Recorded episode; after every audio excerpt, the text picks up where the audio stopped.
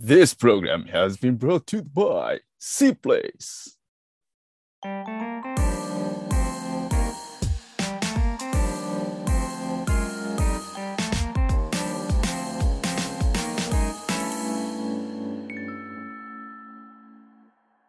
前回からの続き。はい。ということで、じゃあ、パート2、えーやっていきたいと思うんですけど、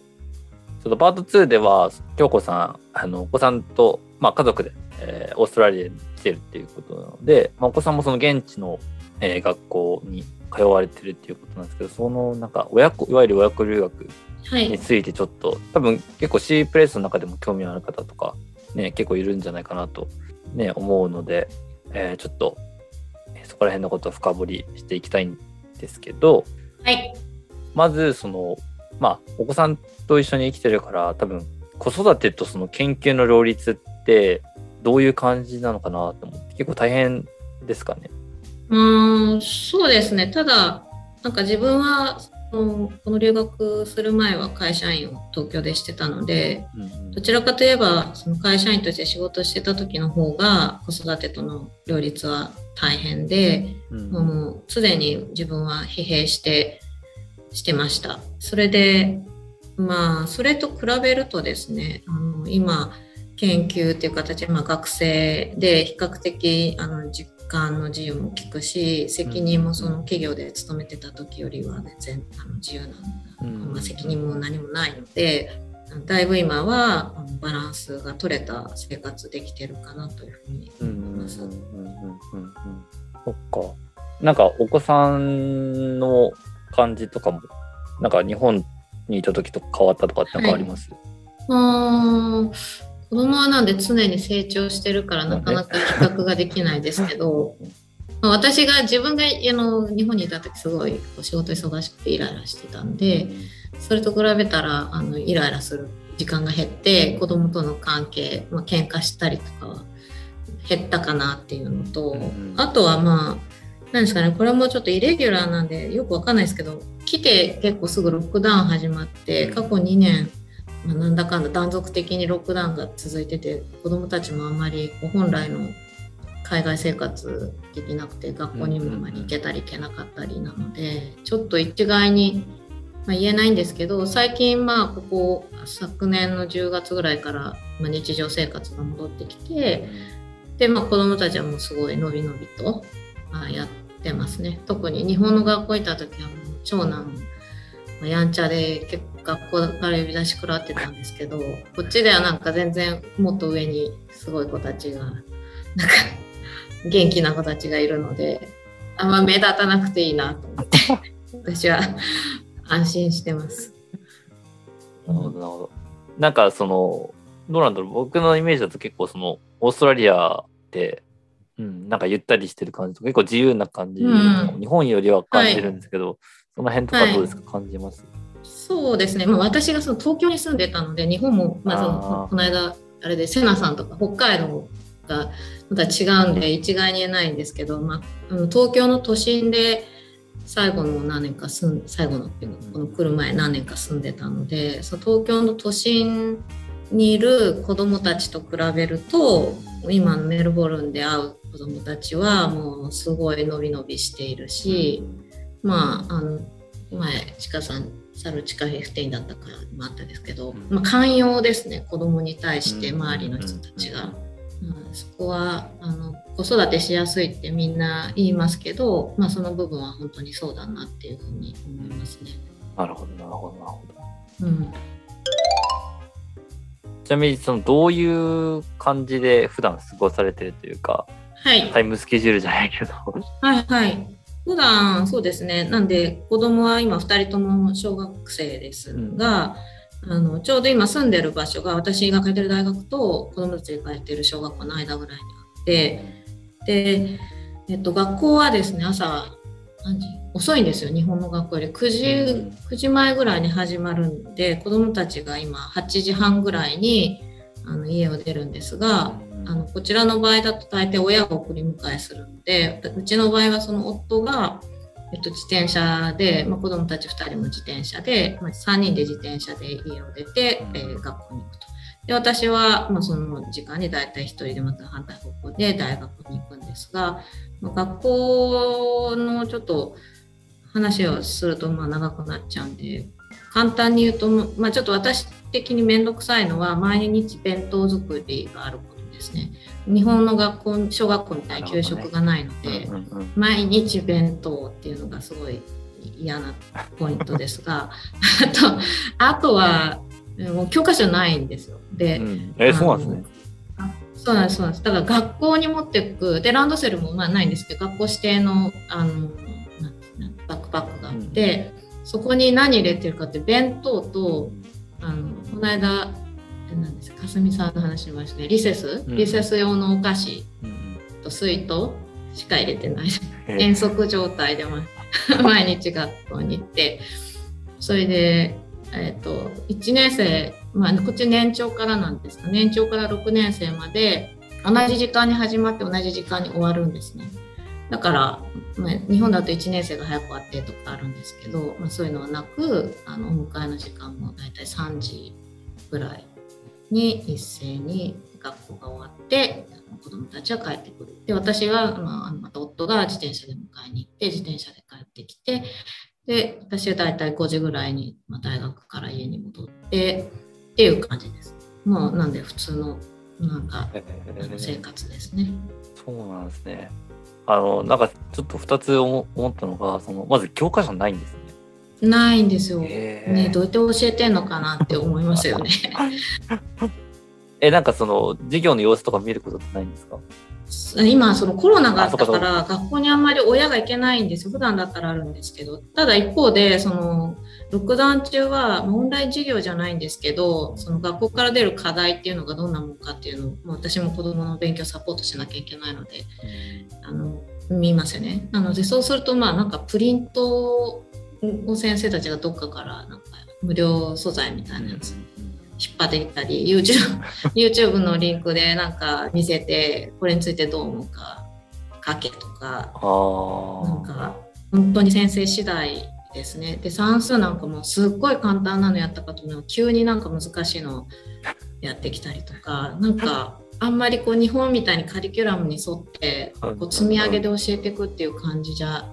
ないです。ただあの英語は私面白いなと思ったのはその次男がこっちに来てあの4歳で来たんですけども年長のクラス、あね、日本的には年中ですがオーストラリアではあの学期があの年の始まりと一緒に始まるので年長のクラスになってで年長から小学校に入れるんですね。 prep っていう preparation の略だと思うんですけど prep っていうんですがでそこで入ってみんなその現地の子も一緒にアルファベット ABCD とか習い始めるしあのフォニックスも習うし行ってる小学校がまあ公立のあの日本語と英語のバイリンガルスクールになるので日本語のあいうえおも年長で一緒にやるのでなんかそこはさすがにステップがあってあの ABC を書く練習したりあのフォニックスをやってひたすら発音を覚えたりとか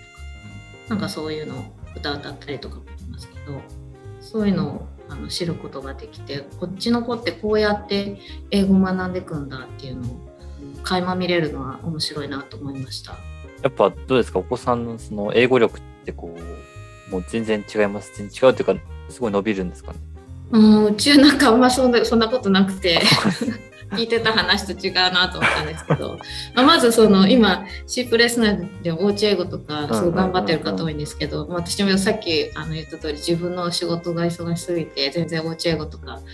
なんか子供に英語をやらせるっていうのもしてなくて子供たちだから全然英語ゼロの状態でこっちに来てでまあロックダウン始まってなかなか英語に触れる機会がなかったっていうのと、うんあともう一つはなんか日日本語英語のバイリンガルスクールにあの行ったので日本語を話せる友達がいるんですよハーフの子とかですね。でやっぱそういうことをあのすぐ仲良くなってうん。あの日本語でわーっとこう友達とコミュニケーションを取るので英語がなかなかその英語環境に放り込まれることを比べるとだいぶ遅いかなっていうふうに思います。なのでそのロックダウンっていうのとバイリンガルスクールっていうと2つの要素が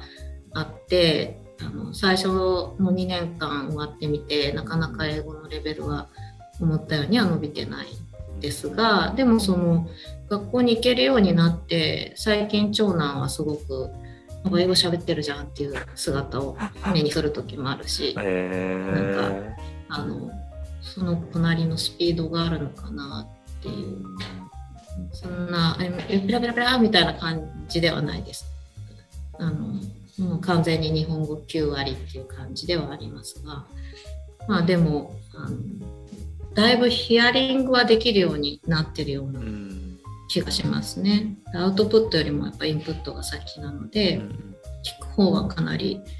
できてるのと、まあ、次男はやっぱり本当にゼロから英語を習ってるから発音はすごいいいですね。ただあまりあの喋るのはまだ上手じゃないかな。なるほどなるほど。なんかその英語以外の教科とかって結構日本と違ったりするんですかね？うん、なんかよくわかんないんですけどそのあそうそう。思ったのはなんか日本だと小学校も、まあ、低学年だと生活ですけど高学年だと理科とか社会とか、なんか道徳とかそういうのあるじゃないですか、国語算数理科社会うんみたいな、そうじゃなくてまあそれちょっと学校によって違うのかもしれないんですけどもう基本的には英語と、まあ、外国語が日本語でであと算数。であと体育と、えー体育とアート。うん。あの美術があるんですが理科とか社会どこ行っちゃったのかなって思うんですがそれはなんか複合的に織り込まれてるんですよ。なので例えばその英語の授業のテーマがサステナビリティそれこそ私の研究テーマですけどサステナビリティというそういうタームがあったらひたすらサステナビリティのことを勉強する。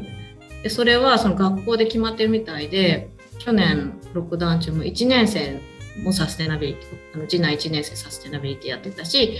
5年生だった長男もサステナビリティをやっててそれ。で1年生のそう次男はまあ本当でも簡単なことですよ。これ日本の理科の教科書とか社会の教科書に載ってるようなレベルでなんかゴミの分別。うんでこうゴミはどうして分別しなきゃいけないの？とかこのゴミはどこにどのゴミのボックスに入れるの？とかそういうレベルのことをやってるんですが、もうその5年生だとそれこそ YouTube とかいろいろ見させられてうんあの例えば昆虫食の研究をしてる大学の先生の話とかあと風力発電の話とか、そういうのをビデオで見て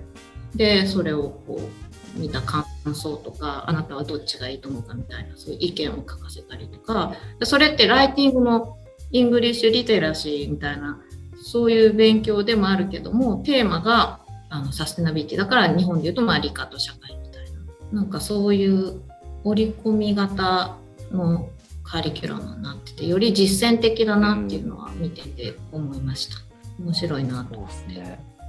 はい。いやなんかそれどうだろう。海外の大学のと大学じゃないわ教育の特徴なのかもしれないっていうかなんか結構僕も今あのアメリカの大学にいますけどそのなんか実社会とにかんすごい関連したあー、うん例えば課題だったりとかあのエッセイとかを書くことが結構多くて、うん。だからなでもなんか結構そっちの方がこうよりリアルというか、うん。なんていうかな。例えば学んだことをその実社会とこうリンクさせるから結構そのイメージしやすかったりとかあの興味持ってたりするから、なんかいいなと思いますね確かに。そうだ算数とかも計算をひたすらやるみたいなのはあんまりなくてなんかやたらとこう家にあるいろんなコップやら鍋やら持ってきてどれにどんだけ水が入るかを測って記録しろとか。ああすごないそういうのをや、まあ、1年生とかですねうん。やる。でそれでこう容積っていう概念を把握したりとか、うんなんか測るっていうのもうん。その定規で測るのではなくて自分の手で測ったりとか、うんなんか足で測ったりとかうんうんあの実践的なやり方をうんうんうんなるほど。そっか、じゃあ、どうなんだろう。そうですかね、結構、ね、なんかやっぱそっちの教育の方がやっぱ、あ楽しいじゃないけど、お子さんとは楽しうんい、そうな感じする。そうでもこれで本当学べてんのかなって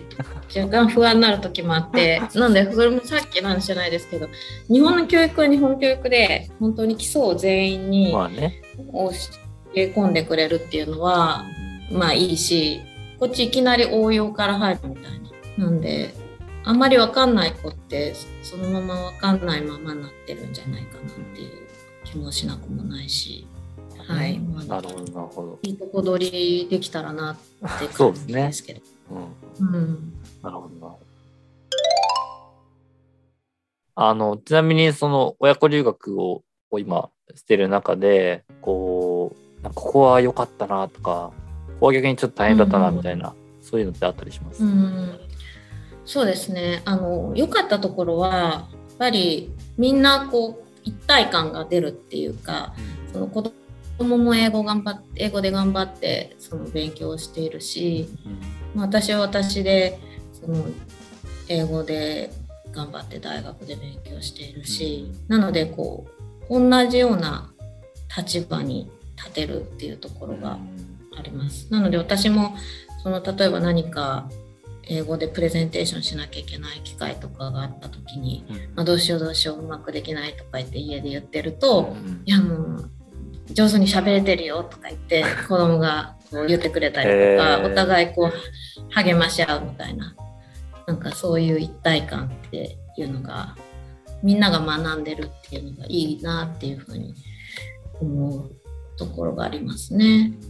であとは、まあ、その課題というか大変、まあ、治療に関してはそんなことないのでなんか一般的にはやっぱり費用がネックになるかなと思うんですよ。っぱり子どもの学費もあるし親子留学っていうと自分の学費もあるしっていうことでダブルで学費がかかってきたりとかで家族でじゃあ行くってなった時に一緒に行った配偶者がそのビザの関係で働けないとかで働けない場合はじゃあそのたまに聞くんですけど旦那さんだけ日本に置いてそこで旦那さんがお金を稼いで奥さんと子供だけ留学するパターンとか聞くんですけどそのなんでなかなかその費用面でどういうふうに組み立てていくかっていうのは親子留学の課題になるかなって思っています。でちなみに、まあ、情報までですけどあの私の場合は先ほど第一部の方で言いましたが、まあ、博士留課程で留学で奨学金がもらえてるので自分の学費がかかってないかつ奨学あの奨学金の形で生活費がもらえるんですがあの子どもの学費もそのオーストラリアの場合は親が博士課程にいると、えっと、公立の学校であれば無料になるのでえー今うちはその子どもの学費はもうかかってない状態なんでただでみんな勉強 ただで勉強っていうのも変ですけど、まあ、させてもらってます。なんでそのどういう形があるかでそのルールがオーストラリアの中でも州によって違うし国によっても違うのでそういうのをいろいろこう自分で情報収集していくっていうのが実現のために必要なことかなって、まあ、お金が湯水のようにある方はいいと思うんですけどそうじゃない方はそういう情報をいかに収集していくかっていうところポイントかなって思います。なんか今話聞いた感じだと、オーストラリア結構そういう、なんか留学とかのサポートがすごい手厚そうな印象を受けたんですけど、うん、あいや手手厚いのはですねお金払った人には手厚いですよ。なので留学生お客さんだかなら私たちお金払ってないからただで来てる人たちだから全然手厚くないです。あそうなんです ね。だからそう留学オーストラリアにとって留学は産業なので留学産業のあのお客さんとして来てる人にはすごく手厚い。うん。そこは安心していいです。ただしお金払ってなければ別に何にも手厚くないです あでもなんか例えばその博士課程にさっきあのはいはい。所属していれば、まあその公立の小学校があそうですね。うん、うん、なんでそれはだからあのもう最初の一部で話したように学生っていうよりも仕事っていう感じで見てるのであのなのであそうだこれもよく見た。その配偶者もフルタイムで働けるんですよ。オーストラリアの場合は。へ留学私の留学学生ビザですけどそれが博士課程であればだからそのそこでもその経済的なところも夫が普通にこっちでフルタイムで働けるっていうところが良かったですね。どっちかというとあれか博士課程に対して手厚いっていうか。うん多分そう、そうなんです。なんかそこで終始までと逆転するんですよ。あのお金を払う人とお金をもらう人。うんただお金あの修士とか学部とかであってもその学生オーストラリアの場合は学生ビザで来てもその学生自身もその週20時間、まあ、2週間で40時間まで働けるし配偶者もあのいいわゆるパートタイムですね。週 20, 週20時間までは働けるので、まあ、あの全然働けないということではない。ですただ子どもの学費はあの発生します、おそらく。なるほど。ありがとうございます。じゃあ、あの、最後に、なんかこれからこう親子留学とか、なんか博士課程にオーストラリアで進みたいっはい、ていう方になんかアドバイスとか あれば、はいもうちょっとずっと後半はレアかもしれないけ あそうですね。後半すごいレアだと思います。じゃあちょっと、えーっと、親子留学ですね。検討されてる方なんで、費用の問題は今、けど、やっぱり自分のか、自分や自分の家族に一番合うタイミングっていうのがあると思うんですよ。で、それは、その、まあ、自分の年齢を理由にっていうわけではなくて、例えばその子供の状態であったりとか、自分の健康状態や配偶者の仕事とか、あと自分の親のが元気かどうかとか、まあなんかいろんな条件がうまく組み合わさった状態の時じゃないとなかなか難しいかなっていうふうに思います。で逆に言うとそういうのがうまく重なってるのであればその時がタイミングであってそこを逃さない方がいいかなって思いますね。私なんかもちょっといろいろぐずぐず迷ってた時期もあったんですがそのある人からアドバイスもらったのはもう子供が中学校とか高校に行ったらあのついてきてくれないよなんか小学校ぐらいだよついてきてくれるのっていうふうに言われてあだったらもう今しかないなっていうことで、まあ、親も幸いまだ介護が必要な状態ではないしなんか行かない理由がないよなって当時思って決断したっていうのがあります。なので各あのそれぞれの状況でタイミングって必ずあると思うのでま来た時にはそのチャンスを逃さないようにしたら実現するかなって思いますね。で博士課程はまあちょっと レアだと思いますけど、まあ、何か探求したいことがあれば博士課程進むのはいいことだと思うしあと博士課程こそ年齢が全く関係なくてあの60代とか70代になっても全然いいですし今やりたければ今やってもいいかなっていうふうに思いますのでまあなんかあのなかなか仕事しながらではできない経験ができるからもし何か興味がある分野があればあのチャレンジしていただきたいなって思います。ということでね、もうだいぶ時間が経ってしまったということで、そうそう僕はお勉強、京子さんは研究のお時間がはい来てしまったということで、えーおしゃべりは、えーこの辺で終わりたいと思います。いや、本当ありがとうございました。はい、ありがとうございました。なんか言い残したこととかないですか？大丈夫で大丈夫す。OK です。じゃあ、あの京子さんのブログもやられてるので、詳しくもっとね、知りたい方は、あの、そちらの方もぜひチェックしていただいて、はい、はい、という感じで。じゃあ、ありがとうございます。はい、ありがとうございました。バイ。 Bye。Thank you for listening. 次回もお楽しみに。